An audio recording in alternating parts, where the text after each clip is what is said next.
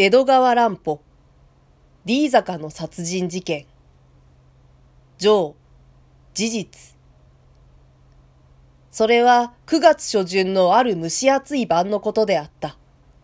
私は D 坂の大通りの中ほどにある白梅軒という行きつけのカフェで冷やしコーヒーをすすっていた。当時私は学校を出たばかりで、まだこれという職業もなく、下宿屋にゴロゴロして本でも読んでいるか、それに飽きると当てどもなく散歩に出て、あまり費用のかからぬカフェ巡りをやるくらいが毎日の日課だった。この白梅軒というのは下宿屋から近くもあり、どこへ散歩するにも必ずその前を通るような位置にあったので、従って一番よく出入りしたわけであったが、私という男は悪い癖で、カフェに入るとどうも長っちりになる。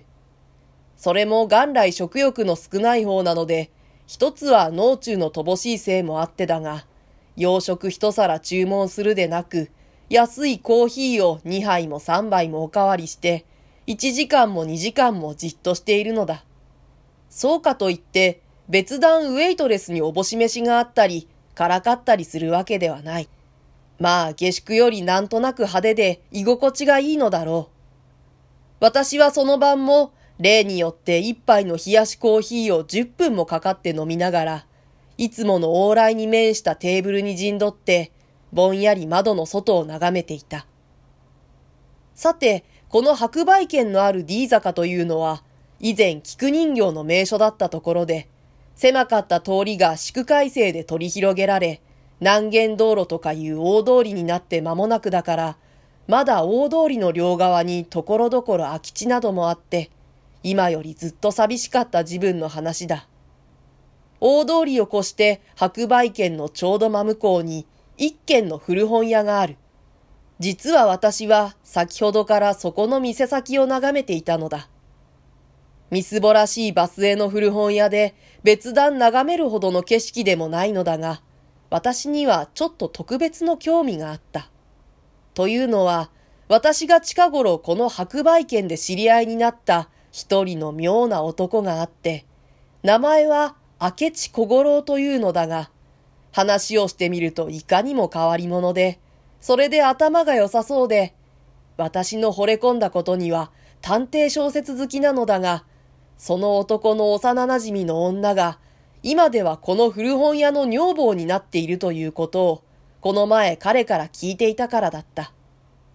二三度本を買って覚えているところによれば、この古本屋の細君というのがなかなかの美人で、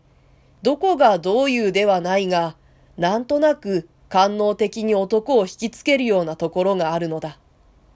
彼女は夜はいつでも店番をしているのだから、今晩もいるに違いないと、店中を、と言っても、二軒半間口の手狭な店だけれど、探してみたが誰もいない。いずれそのうちに出てくるのだろうと、私はじっと目で待っていたものだ。だが、女房はなかなか出てこない。で、いい加減面倒くさくなって、隣の時計屋へ目を移そうとしている時であった。私は、ふと店と奥の的の境に閉めてある障子の格子戸がぴっしゃり閉まるのを見つけた。その障子は専門家の方では無双と称するもので、普通紙を貼るべき中央の部分が細かい縦の二重の格子になっていて、それが開閉できるのだ。はて変なこともあるものだ。古本屋などというものは万引きされやすい商売だから、たとえ店に番をしていなくても、奥に人がいて、障子の隙間などからじっと見張っているものなのに、その隙見の箇所を塞いでしまうとはおかしい。寒い自分ならともかく、9月になったばかりのこんな蒸し暑い晩なのに、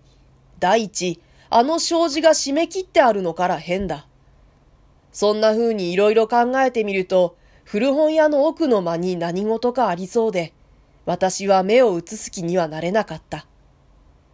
古本屋の細君といえば、ある時このカフェのウェイトレスたちが妙な噂をしているのを聞いたことがある。何でも銭湯で出会うおかみさんや娘たちの棚卸しの続きらしかったが、古本屋のおかみさんはあんな綺麗な人だけれど、裸になると体中傷だらけだ。叩かれたり、つねられたりした後に違いないわ。別に夫婦仲が悪くもないようだのに、おかしいわね。すると別の女がそれを受けて喋るのだ。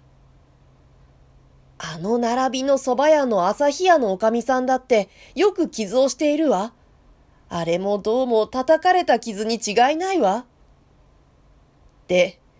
この噂話が何を意味するか、私は深くも気に留めないで、ただ亭主が邪険なのだろうぐらいに考えたことだが、読者諸君、それがなかなかそうではなかったのだ。ちょっとした事柄だが、この物語全体に大きな関係を持っていることが後になって分かった。それはともかく、そうして私は30分ほども同じところを見つめていた。虫がしらすとでも言うのか、なんだかこう、脇見をしている隙に何事か起こりそうで、どうも外へ目を向けられなかったのだ。その時、先ほどちょっと名前の出た明智小五郎が、いつもの荒い棒島の浴衣を着て、変に肩を振る歩き方で窓の外を通りかかった。彼は私に気づくと会釈して中へ入ってきたが、冷やしコーヒーを命じておいて、私と同じように窓の方を向いて、私の隣に腰をかけた。そして、私が一つのところを見つめているのに気づくと、彼はその私の視線をたどって、同じく向こうの古本屋を眺めた。しかも不思議なことには、彼もまたいかにも興味ありげに、少しも目をそらさないで、その方を凝視しだしたのである。